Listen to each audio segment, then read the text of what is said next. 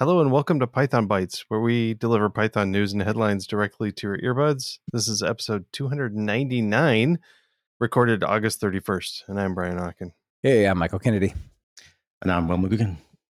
Will's also known as usually the topic of Python Bytes.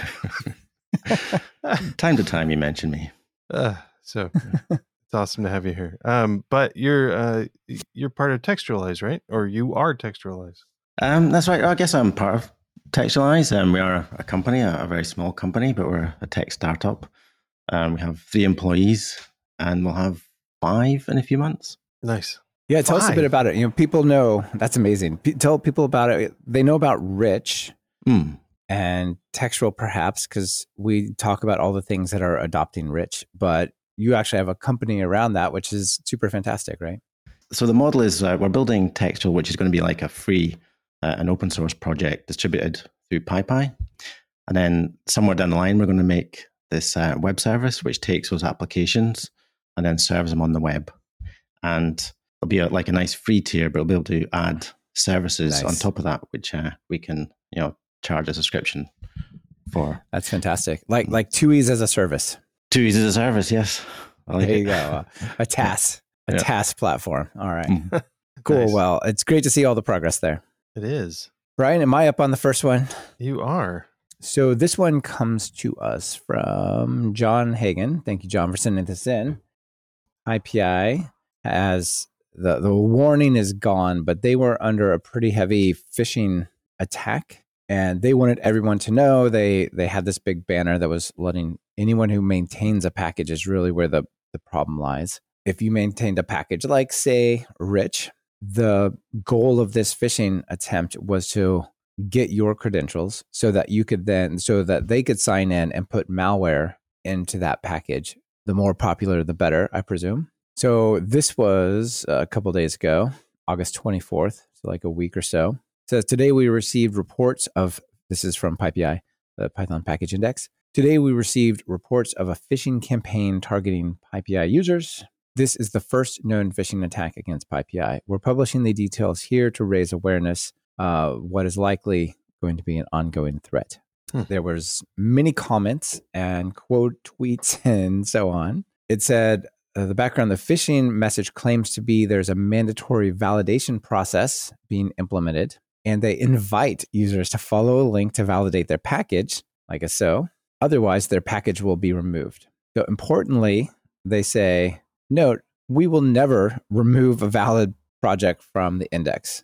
PyPI only removes projects which violate their terms of service or in some way determined to be harmful, for example, malware. This takes you over to this site. If you were to click the link to, if you look carefully here, sites.google.com/view/PyPI validate/validate PyPI package with some kind of redirect. And it does bad things when you fill this out. It just posts the form to somewhere else. So I guess they were hosting it on google.com, you know, sites.google.com in an attempt to avoid like the domain getting blocked, something like that, right? But it posts over to like linkedopports.com or some, I don't even know how you pronounce that domain, but don't go there. It's not good.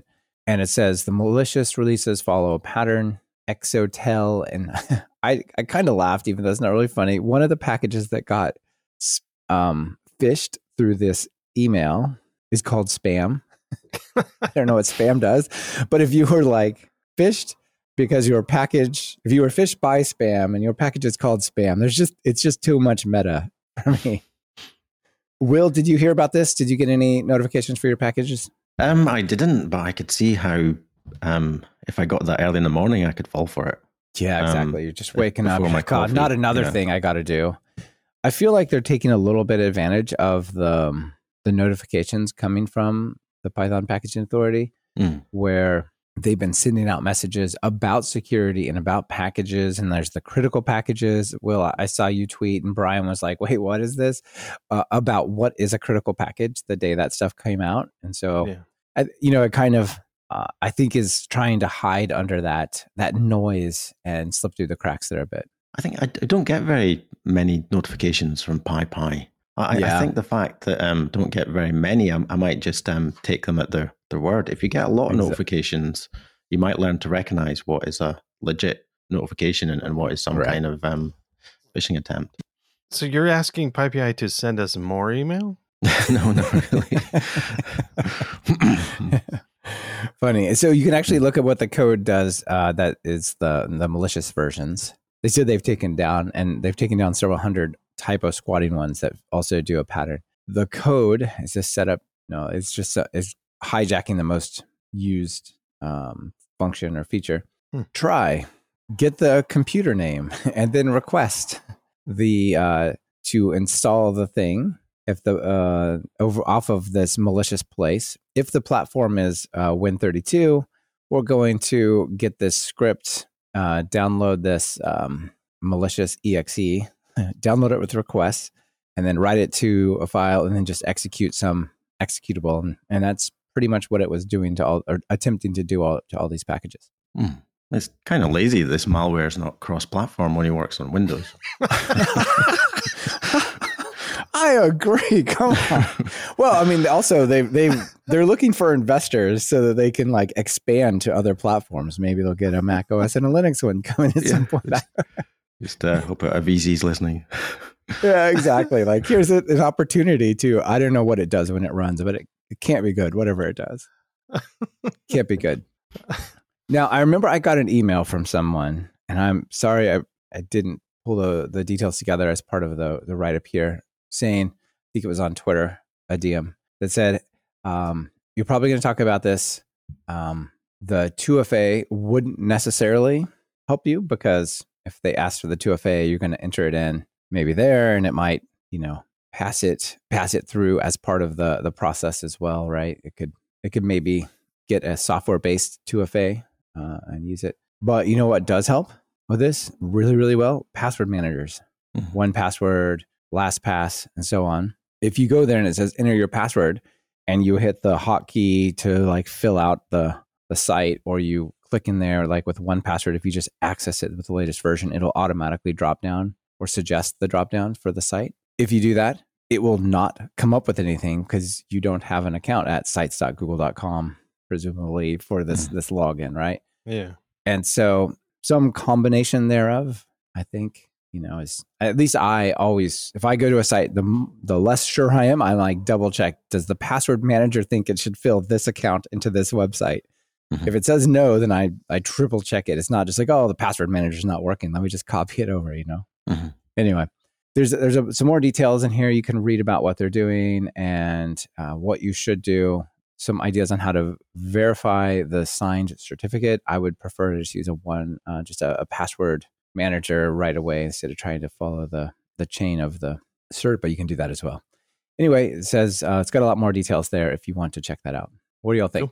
Yeah, it's interesting. And it's an ongoing threat. I think if you're an internet user, you're getting bombarded with this.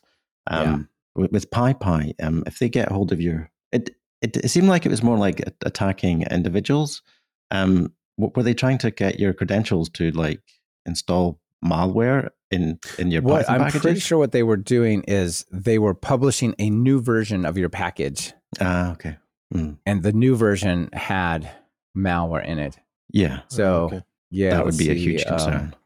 Yeah. It says... Yeah, we've additionally determined that some maintainers of legitimate projects have been compromised and malware published as their latest release for those projects. Their accounts have temporarily been frozen and the bad versions removed. But that's what they were trying to do. Okay. Well, good on them for catching it. Yeah, for sure. I love how Seth out in the audience says, another win, W-I-N for Linux on the desktop. Yeah, how about that? Yeah, or Mac. I'm like, well, that wouldn't hit me at all. But yeah. However... any package that you publish, it would affect your Windows users if you were the maintainer, which is half the users, as we know. About at least half the operating systems are Windows. Python. Yeah, not so good. So Seth also points out that the timing of this phishing, combined with Dustin mentioning there hadn't been any phishing attacks or something like that, it's in Dustin Ingram.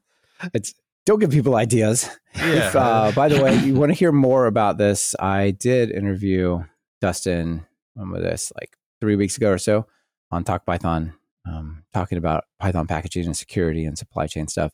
But all that predated the phishing side, but not the malware side. So people can check that out if they want. Okay.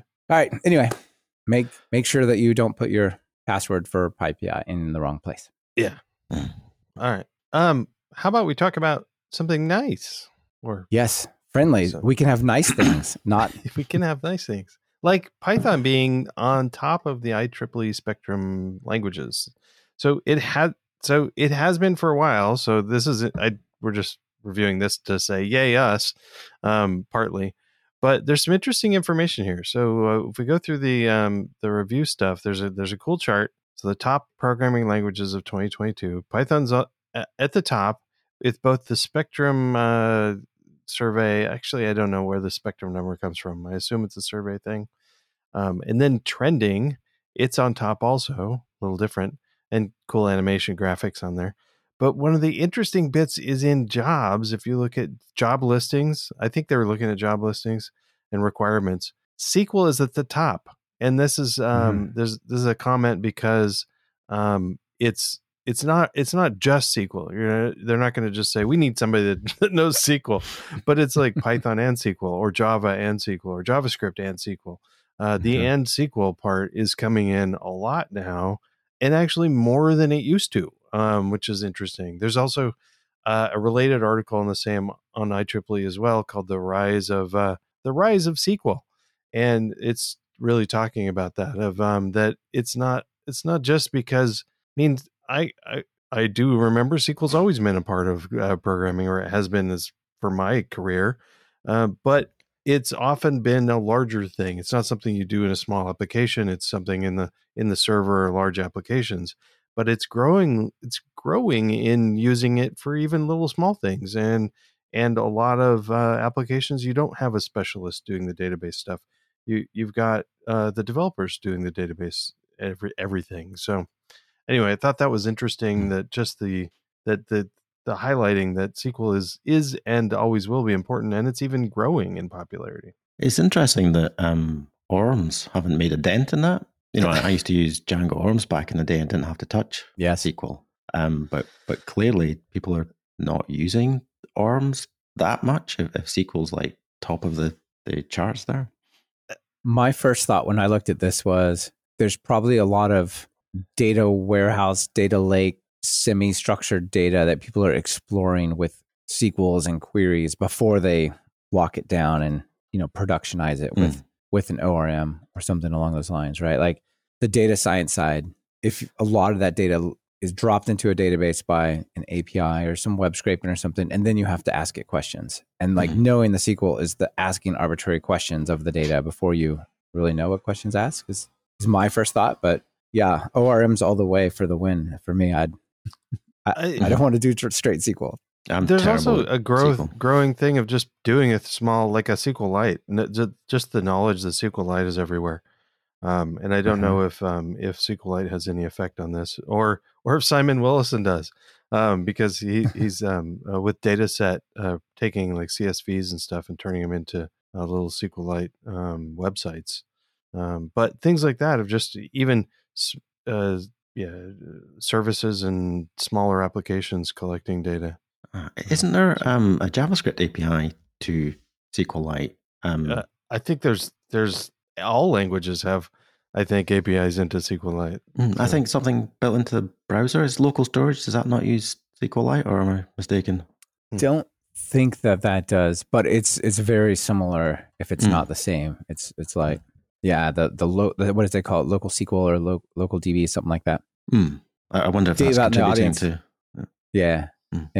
Dave out in the audience says, I wonder how the jobs one was measured, though. SQL can be one of those not really considered must-have items that often goes into the list of requirements. You really could just use an ORM. Yeah, that might be the case. But even with ORMs, sometimes you got to get in there and find out what's wrong, like do optimizations and things. So. Yeah. Kim out in the audience says, is it becoming less common for developers to know at least enough SQL to be dangerous? I think that's where the minimum bar for what you should know to use an ORM. You should know kind of what's happening. You should know what a join is and that you might want to do it so it doesn't do 50 queries. You do only one and things like that. Yeah. But yeah, very, very cool, Brian. Well, where are we at next? Well, I think Will is up. What do you got for our first one, Will? Oh, I'm on the wrong page. So I came across this article. It's by Charlie Marsh about using MyPy in production at Spring. And I looked at Spring, and it's some kind of interface for researching medicine. But he was saying that they have a big project, 300,000 lines of Python, and they started typing it, and that was a few years ago. And they've since typed the entire code base, and they were very impressed. It's reduced bugs and made things more maintainable, and even have all the strictness settings onto max. You know, I'm a big fan of typing, but I don't quite have everything on max. I relax it just a tiny bit, but they've got all the settings on there. So he covers the basics of typing. There's some interesting stuff about the history of typing. Right. It's interesting how typing started. It didn't spring out of nowhere with the same goals. It did actually evolve through various other projects. Originally, when MyPy started, I think they were building something that was essentially more like MyPy C. It was to run Python with typing. To use the typing to actually sort of transpile to another language almost, right? Yeah. And then it turned into a type checker, which didn't actually run your code. It just analyzed your code. So it's quite an interesting article. They cover how it started and go through a bunch of their experiences with typing and MyPy in general. They cover improved readability. That's a big one for me. I love typing, and I find it makes code more readable. Some people would disagree because you add lots of these annotations, and some people find that clutters your code. I find it super helpful to understand other people's code and to understand my code, because I don't have to remember the types for everything when I can just see them written down. I'm totally with you on that. I think there's a fear that, oh, look, Python is becoming like C++ or something. But it's nice and clean and it's simple until you're focused on some area, some function or a class or something. You're like, well, what happens here? You can either go read the documentation, try to put it together, or you can go find all the places it's used and try to put it together. Or if it has types, you don't have to go do that exploration, right? You're just like, okay, this is an integer and this is a list of users. I know what's happening now. Like, I don't need to hold more information in my brain. And I think that makes it great. The shape of data is what really helps me. Like you mentioned, like a number or a list or something, but sometimes things can either conceptually an argument to a function could be one thing or it could be a set of things. Is it expecting, if it's just one thing, can I do that? Or is it expect, and types can give you that. And one of the things you mentioned, which perfectly sums up my philosophy for typing, is I don't want to do it, but I want everybody else to put types in there. Because it's readability counts. Mm-hmm. Yeah. Also, Mr. Wilson and the audience points out typing greatly assists with code completion. The editors. Yeah, it's got a bunch of tangential benefits. It's not just the one benefit. I mean, it catches bugs, but even if it didn't, I think typing would be an excellent addition to Python. I agree. If I can hit dot and it gives me more help, I'm already happy. Yeah, bingo. Yeah, it's I love typing. This is a very nice article. I'll let people read it. Yeah, they also talk about the pain points of like how that was painful for them. I think trying to get MyPy to completely analyze everything is a different level of, I want my public interface to say what it returns. There's like, you got to decide where do you live on this spectrum and what are some of the goals. Like catching bugs, it's more important to have everything covered. Sort of documentation, a little bit less, I think. Yeah, I found it's changed my programming style. The code I write is less dynamic. I'm more likely to fix types quite early on, and I don't do too much get utter and set utter, I don't use all the dynamic capabilities of Python. I prefer to write static code that looks a bit more like C, so I can understand why people have that. They feel like it's taken away a bit of freedom from them, but I do think it's given you the freedom to write solid code that doesn't have no attributes on none type errors. Yeah, I agree. I think you compare it to things like TypeScript.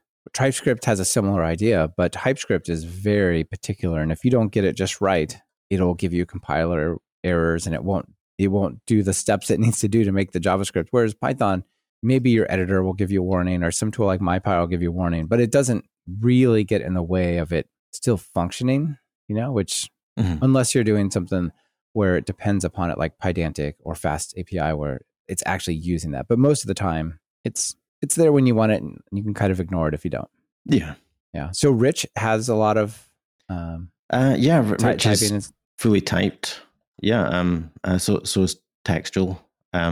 It's not passing MyPy currently. There are some like little dynamic corners and little typing errors, which we're gradually improving, but all new code is typed and changes are typed. So yeah, we're really big on typing at Textualize. Brian, how about with your PyTest extensions, plugins? It doesn't really come up much, but I don't really think about it a lot, actually. So I would like, but I have other applications that I'm working on that I definitely involve typing. And I started out with just the, like you were saying, trying to help with documentation. So making sure the API is typed. I think that's essential. I think it's just a good idea. Especially now with the improvements of some of the typing. So you don't have to say union anymore. I like the bar for or. Yeah. Like it's a none, it's an int or a none or something like that. That's way cleaner than it used to be. And you don't have to import typing as much as you used to.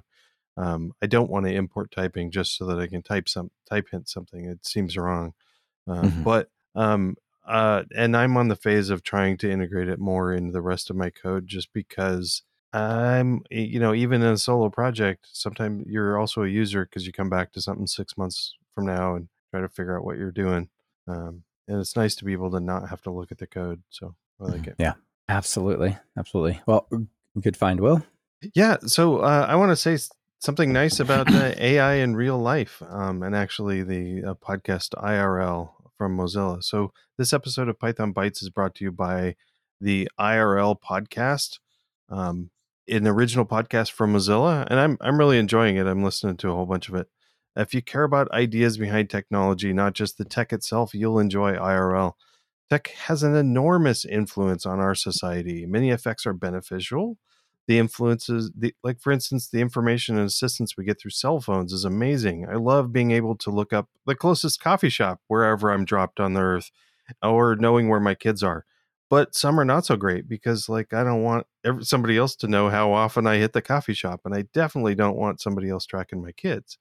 So Mozilla has always been on the lookout for possible downsides to technology and works to mitigate negative influences of tech on the negative influences on all of us.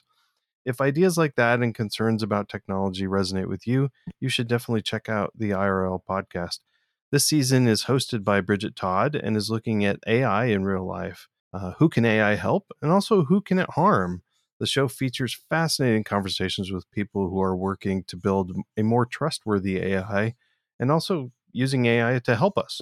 So I really enjoyed a few episodes so far. There's an episode on how our world is mapped with AI. So data in maps is being used to make decisions that affect real people, even by districts and by governments. But how can people reclaim the power over their own maps and stories using AI? This is a fascinating episode. Another episode is about gig workers who depend on apps for their livelihood. It looks at how they're pushing back against algorithms to control how much they get paid and seeking new ways to gain power over the data to create better working conditions. And how about elections? So episode 4 of this season addresses the role that AI plays when it comes to both spreading disinformation around elections, but also how to combat disinformation. This is a huge concern for democracies around the world, and for me, especially in the U.S., but I know it affects everybody. If this sounds interesting to you, you should try it because it is interesting. Try an episode for yourself. Just search for IRL in your podcast player or visit pythonbytes.fm/IRL. I think the best way is to go to pythonbytes.fm/IRL so they know you came from us. And the link is in your show notes. Thank you, IRL and Mozilla, for supporting our show. Yeah, cool podcast. Thank you. Thank you, Mozilla. All right, on to the next one. Well, we already touched a little bit on the whole ORM thing, and I hear some people use Django. It's a web framework. Yeah, a few people use it. I've heard of it. Yeah. So really popular, and they're picking up the speed, of course, for their releases, right? For a long time, it was one, and we had 2, 3, 4 going really quickly over a couple of years there. Well, one of the big moves with many of the web frameworks ever since Python 3.6 or so has been, how are you going to participate and facilitate using async and await, right? If you're doing a long database query and you block with an ORM request, for example, what do you know, how do you parallelize that or scale that without much effort? Well, the async IO is perfect for it, but if your APIs don't support it, you can't use it. And Django has been making its way towards having async capabilities. But what is the one thing that websites wait on the most? Databases. What is the one thing Django did not have async support for? Databases. So it's a little bit late here on the announcement. So in beginning of August, Django 4.1 came out. And this means 3.8 and above. But the big deal is the second one actually is in asynchronous ORM interface for doing queries. So you can do anything that's a query set. So you can say, like if you have a class, a model class called authors, you would say author.objects.filter, and then you do a thing and so on. So now you can say async for and do your query. And now it's all happening async. And if you want to do like a join author.books, you can await getting access to that thing. Books normally has a dot first in this example, but they've now added also an a first. So if you want the async version, you put the a as a prefix. I'm not sure how I feel about that. I'm not sure I would have gone this path, but you know, it doesn't really matter. It's awesome that there's some kind of async support in the Django ORM. So that's really, really cool. So I think I just wanted to highlight that this has been a major blocker to like real async programming in Django. It's like, well, you can make the web view method async, but then you can't do async stuff that you really want to do. So, you know, where are you, right? This unlocks the final keys, right? You could call APIs previously with, say, HTTPX asynchronously, but then block on the database. Now, just use the A version and off you go. I guess they couldn't make the one without A. They couldn't make first awaitable because that would break old code, I imagine. Yes, but here's my thought, right? So what I'm getting back, so when I say async for author in query, you're switching into an async mode. So I think the thing that returns would be really great if it like, now everything must be async on it. Right. If you just said for author in query, now it returns the synchronous and everything on it must be synchronous. This is how I would have maybe done it instead of trying to like prefix everything with A and double down on it. But maybe it was just a bridge too far. I don't know. But this is what I had in mind when I said I'm not sure what it like. You can go in async mode or synchronous mode, and then you're kind of there is what I had in mind. Yeah, that makes sense. The async for would return a special version of the object which had different first methods, the same API but awaitable. Right, but awaitable exactly. And, you know, that doesn't mean they can't do that in the future potentially, but. Yeah. Okay. A few other updates just for while I'm already here. The thing I really wanted to call it is async ORM in Django.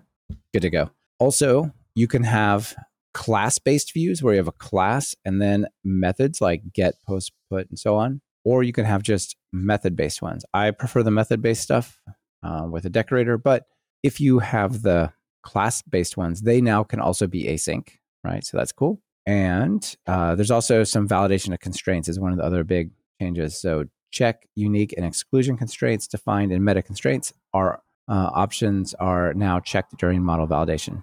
Apparently they weren't before. So that seems pretty valuable too, but the ORM is the big news, I think. Yeah. Yep. That must have been all right. So yeah, it's great project. To see Django coming along. It's been around for so long as a stalwart of the Python web world. And now it's much closer to the most modern features, which is great. Yeah, very cool. Yep. All right, Brian, what you got next for us? I have walrus operators. So I really walruses on the brain. I do. I like walrus operators, the walrus operator, but I don't think I've been using it enough. And especially because this article is telling me all sorts of places that I should use it more. So I've got an article from Martin Hines titled "You Should Be Using Python's Walrus Operator," and here's why. And there's some stuff that I never even really thought about before. Like it just starts right off the bat talking about the as a basics in the basics section. I never would have thought about this. So there's a list that happens to call a function to create the data in a list, and it calls it 3 times. Now, really, I probably wouldn't have done this in code. I probably would have called the function once and then named the variable and stuck it in there. But you can do that. It's still easier. You can do the call the function in the first element and save the value and then use the value in future operations just to create a list. So right off the bat, that's pretty cool. I wouldn't have thought to do that. It's nice.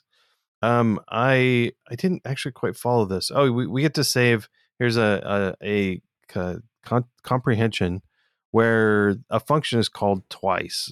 So you put in the value of a function if something around the function, like if it's true or and if it evaluates Boolean true.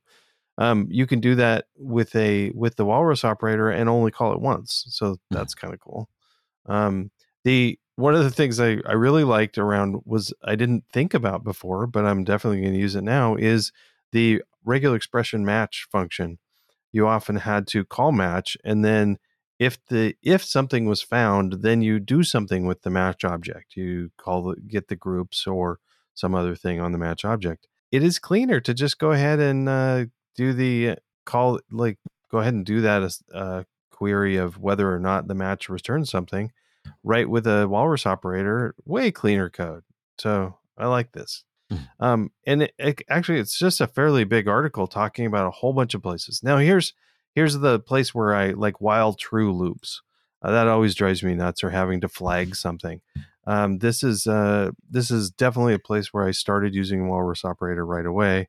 Of instead of saying like while true or while flag or something, do something and then break out if necessary, or set the stop bit or something.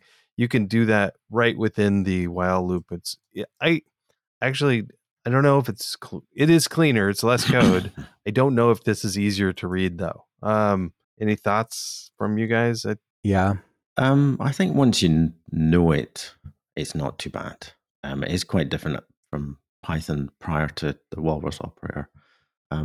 Even for me, I barely use the walrus operator because I'm working on libraries and the minimum version is 3.7. Yeah, so right. I haven't trained myself to read the walrus operator, but to me that doesn't look too bad. That looks really clear. Okay. Yeah, this is nice, especially if you do one of those things where, like, the example here is getting input from the user, where you might get input from the user and then say, while it's not exit or whatever. Then in your loop, you get the same input with the same basic question again, but you've got to ask it before to see if they ever enter. There's like this weird sort of do it 2 times, and you could skip that with the walrus operator, which is very cool. Mm. Oh, yeah. Yeah, I used to do that like on the top example of just putting the command equals input and doing that above the loop. Yeah, and then do the same test. Exactly. Yeah, exactly. Because I really don't like while true loops. Only if you mean really do it forever, right? Yeah. Or like until, yeah, exactly. Until it really is some case where you need to break out of it, yeah. Anyway, so the rest of the article is great too, accumulating in place. There's a whole bunch of cool places. This is one I really liked. I wanted to highlight naming values inside of an F string. So there's an example of an F string where you like take the date time. And you're using, for instance, you might use the datetime value in 2 different formats and format it in 2 different ways. Once with what year, month, day, and once with A, which I don't know what A is, but which is the day spelled out for like Friday.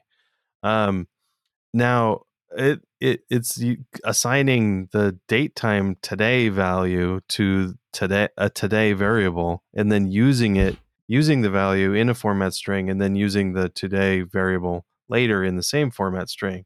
This is a pretty cool trick. And there's multiple times where I'm using the same value in a couple places because I'm formatting it different with an F string. So this is pretty cool.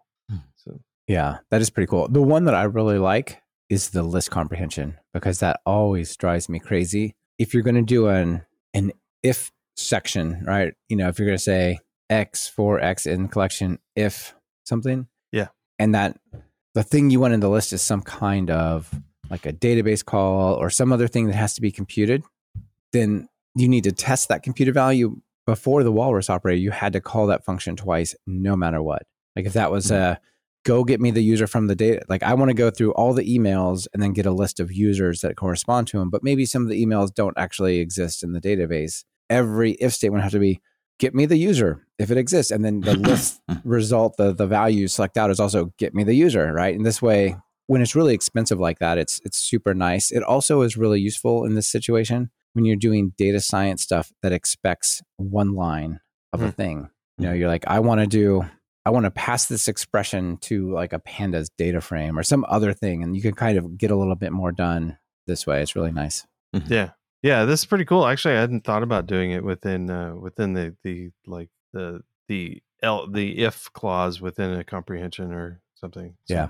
This is the one where there was no other way. Like there is no way in 3.7 to do this without calling the function twice in a comprehension. You could do a totally different structure like a loop or something, right? But in a comprehension where you have to have one line like a data science scenario, you had to call it twice until the walrus came around. So I think that's fantastic. That's my favorite. I suppose you could create a list expression of the return value of func and then use a zip or something, but it's super awkward. Right, exactly. Yeah. All right. So cool. Very cool.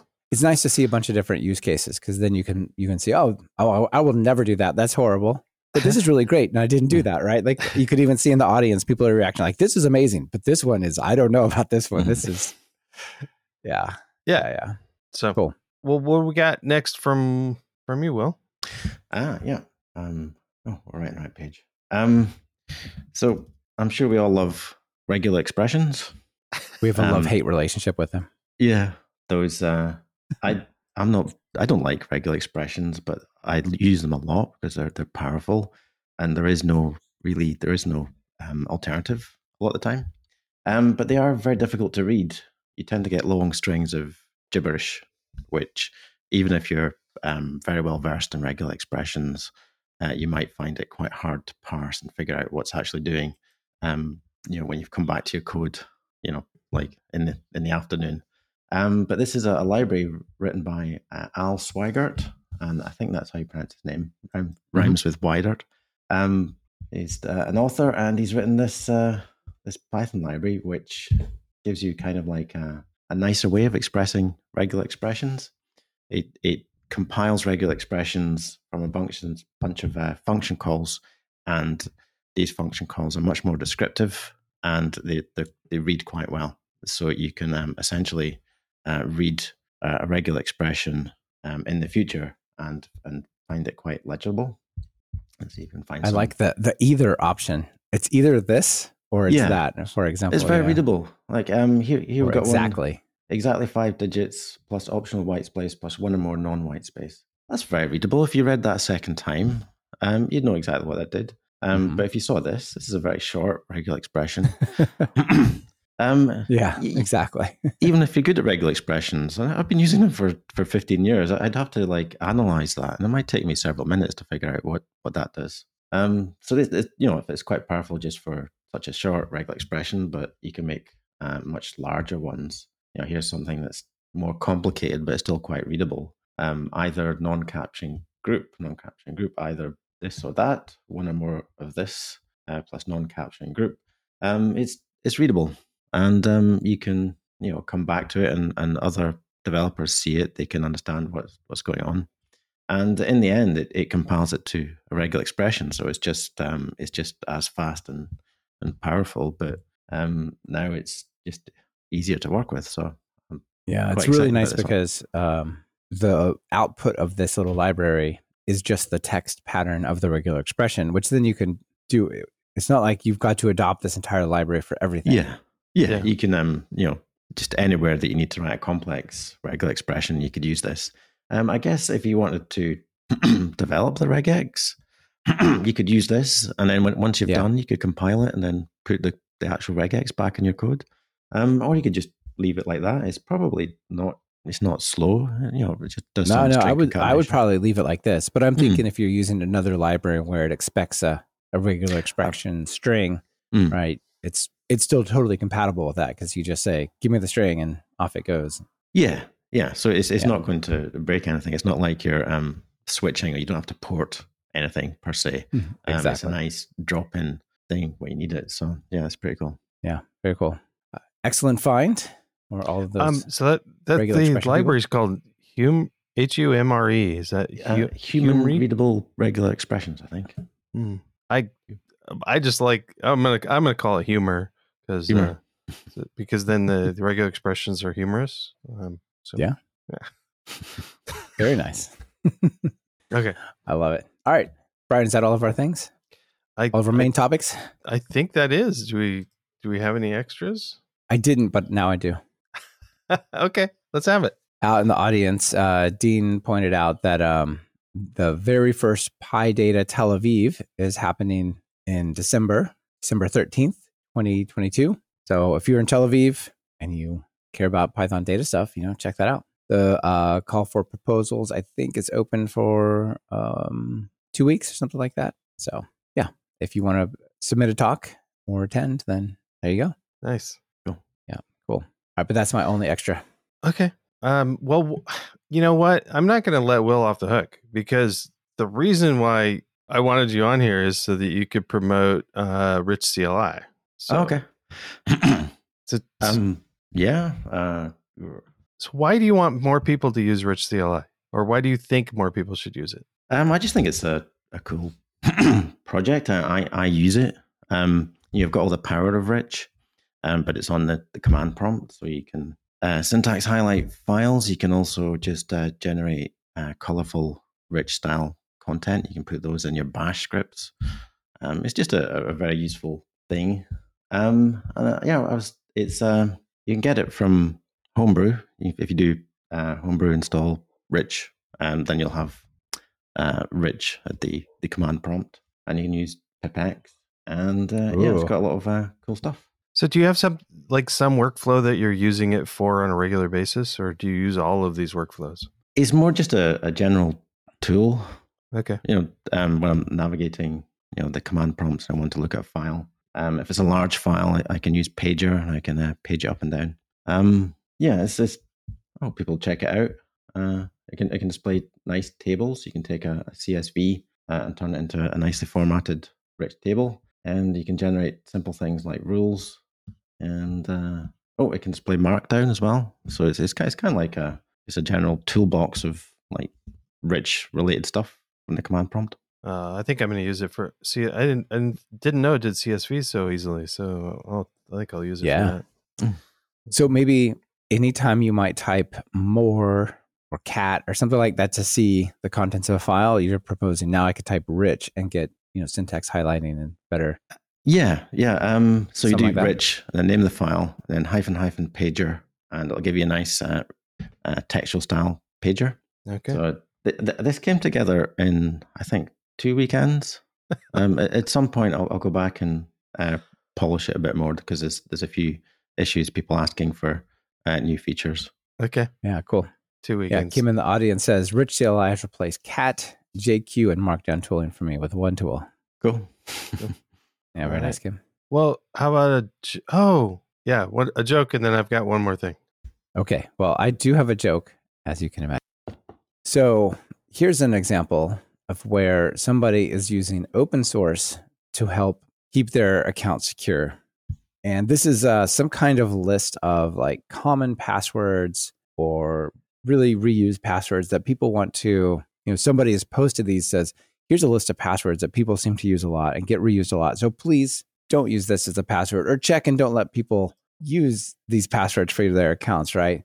So someone comes along to this repo, and they remove the word dolphins as a PR, and the message is, remove my password from list so hackers won't be able to hack me. The list is 10 million password top 1,000 list. I mean, this is proactive business right here. That might actually work if the hackers are very lazy and don't look at the Git history. It might actually. There may be a very small percentage of effectiveness to this.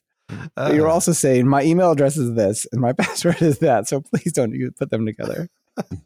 Assuming you list. And by the way, this is my credit card number, so don't exactly paste that anywhere. Yeah. So all right. Anyway, that's my joke. Okay. Well, the last thing I just wanted to say is I got a new hat recently, so I wanted to show off my new hat. Oh, so, yeah, let's see it. It's a top hat. I love it. So. It's a top hat with a 5-inch butterfly. Oh, it's got lots of butterflies. So.